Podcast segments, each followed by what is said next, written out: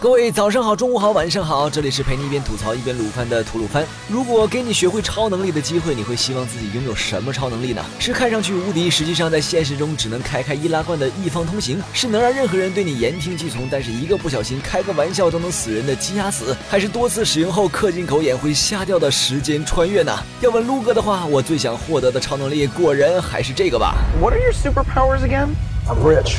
作为幻想题材作品不可或缺的要素，超能力一直都是我们向往却又摸不着的东西。当我们在各类电影、电视、漫画、游戏中，或是过过眼瘾看超能力者们拯救世界，或是操控角色体验飞天遁地的感觉，大概就是与超能力的唯一焦点了吧。这里说的超能力区别于传统意义上的超能力，其涵括范围之大，在各类作品中可以体现为魔法、异能、技术、外星科技，甚至人物自身等一切超脱现实世界法则的设定，精通一二，差不多就可以在登场作品中当个主角或者包死了。那如果一个角色精通几乎所有种类的超能力的话，会如何呢？齐木南雄告诉你，什么都不会发生，日子该怎么过就怎么过。齐木南雄的灾难是由麻生周一创作的超能力加校园日常题材的漫画，曾经与三年一班黄老师联动出过两集很短的漫画。卢哥就是从这里第一次认识到这位头上插着两根棒棒糖的眼镜超能力者。本作于二零一六年七月与 FM 和节操社联合改编为动画版播出，日播版共一百二十话，折合周播版二十四话。动画第二季将于明年登陆，今年十月还有部顾老死的山崎贤人主演的真人电影版，不过国内引进希望不大，想看的同学可能有的等了。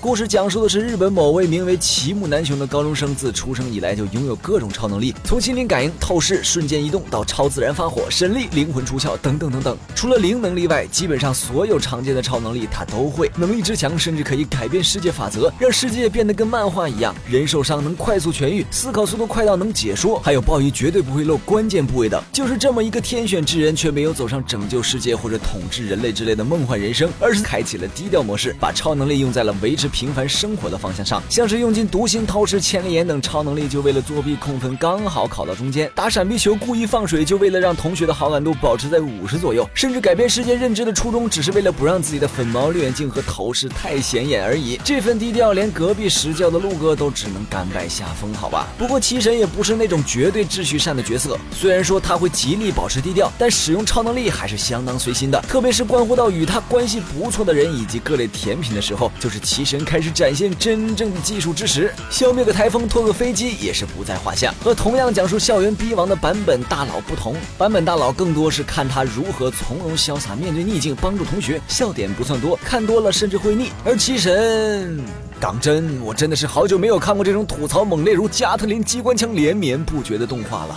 由于奇神的读心术是个被动技能，范围极大，因此奇神总能听到除了虫子和女主一号燃糖外，几乎所有生物的心声，并且会对每一个角色说的和想的几乎每一句台词都吐槽一番。而且由于他的透视也是被动技能，大概能透视到皮下肌肉的程度。于是乎，他虽然真戴着有色眼镜，但对每个角色几乎都是一视同仁，该怎么吐槽的就尽情吐。也正是本作处无厘头的剧情和人物。夸张的肢体动作外，最主要的笑点之一，嘴上严格，实际上都是躲在暗处默默护妻的齐木，自然是备受角色们和观众们的喜爱。而神谷浩史的演出也无疑增分不少，只因为他的声线太适合这种巴拉巴拉吐槽不停，同时又很高冷的角色了。阿拉拉基跟兵长的形象有多深入人心，都不用我说。除了神谷浩史外，本作的声优阵容也是相当夸张。一六年能找上这阵容的 TV 动画，真是仅此一家。无论是冲着剧情还是声优，齐木南雄的灾难都是一部必部神。作总体而言，本作是个不多见的超能力日常作品。这里没有多么深刻的内涵，有的只是一个想过平静生活的超能力高中生如何用自己足以毁灭世界的能力去帮助朋友的暖心小剧场。角色们的吐槽和无厘头的剧情交织成一部欢乐逗比交响曲，宛如超能力般的男子高中生的日常一般，能让观众从头笑到尾。区区一百二十话真是不够看呐！本片适合养老，无论你是男是女，口味是吉是福，本片总能给你带来惊喜。推荐补番指数五。科塞，今后吐鲁番会继续向大家推荐那些值得补或者追的作品。感谢观众老爷们对吐鲁番的支持。如果有什么意见或者番剧推荐，欢迎在节目下方留言。如果喜欢本节目，希望能点个收藏，点个赞。